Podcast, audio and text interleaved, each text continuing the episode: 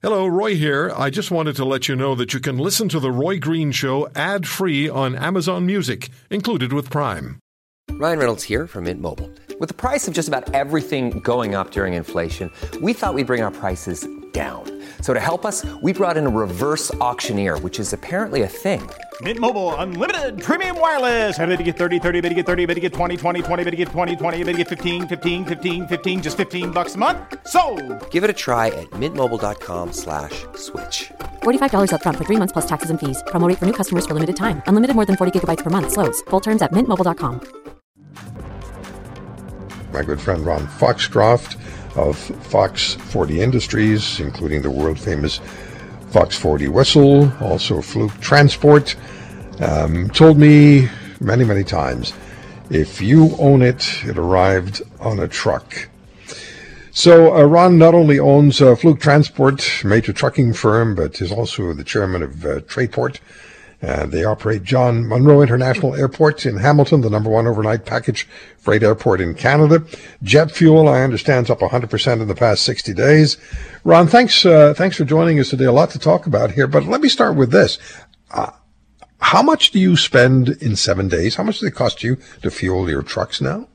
Roy, I'll give you an example. Uh, if you've got a tractor that's a uh, two-tank tractor, which would t- take probably a thousand liters, so a thousand liters at the price of fuel today, diesel fuel, is two thousand dollars, and you might do that twice a week, so it's it's four thousand dollars. Now, the the one thing that your listeners That's may not truck, be right? uh, that's per truck times 150 trucks. So you can imagine what the uh, what the fuel bill is and what has to be passed along to the consumers. For example, um, you know we truck groceries, so obviously uh, where possible you have to pass along that cost. But something else, Roy. Going into the pandemic, there was a uh, a truck driver shortage and owner operator shortage some people now, uh, owner operators, are having to leave the industry, and I'll explain why.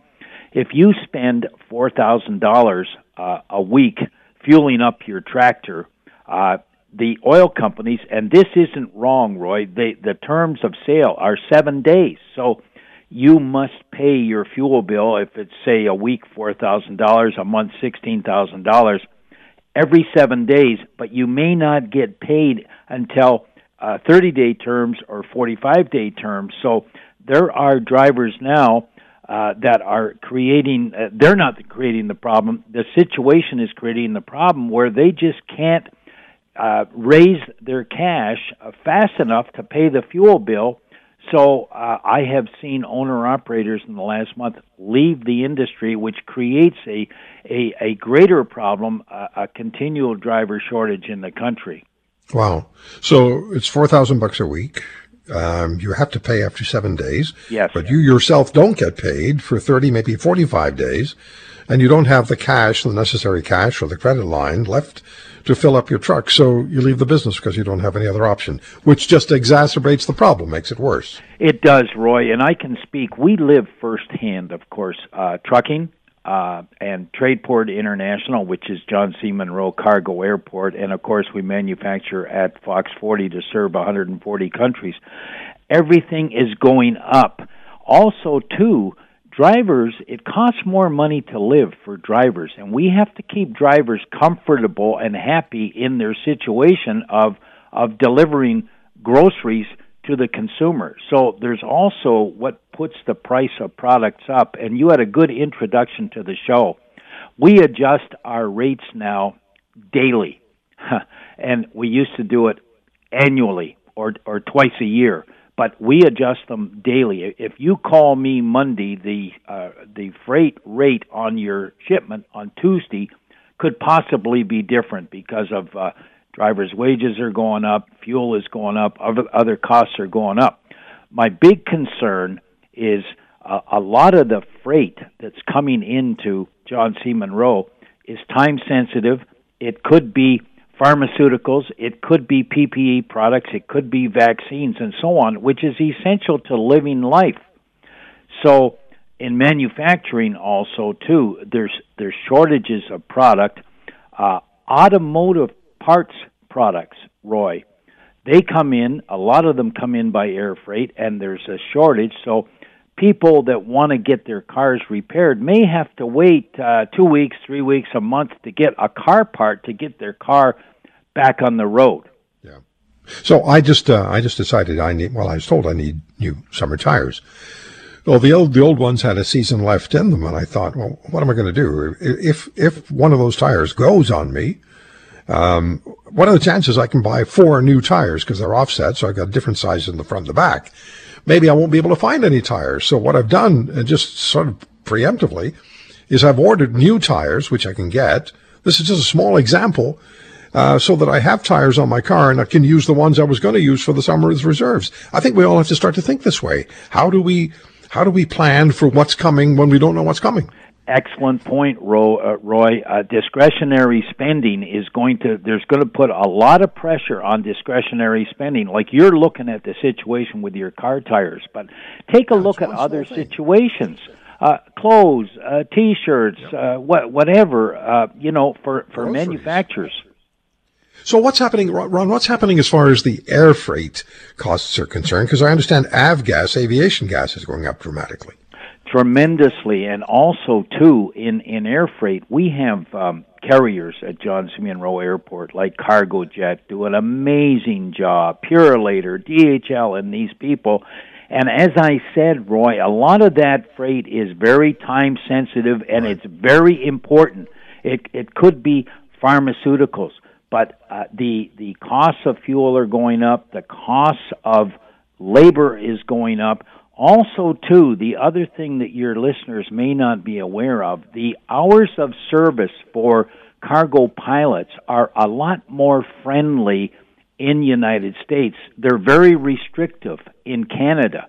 So that puts the price of of uh, cargo up that's coming in by air freight. So you know uh, the Americans can oper- operate probably a little bit cheaper because yeah. the hours of service are are more friendly and conducive to a good budget.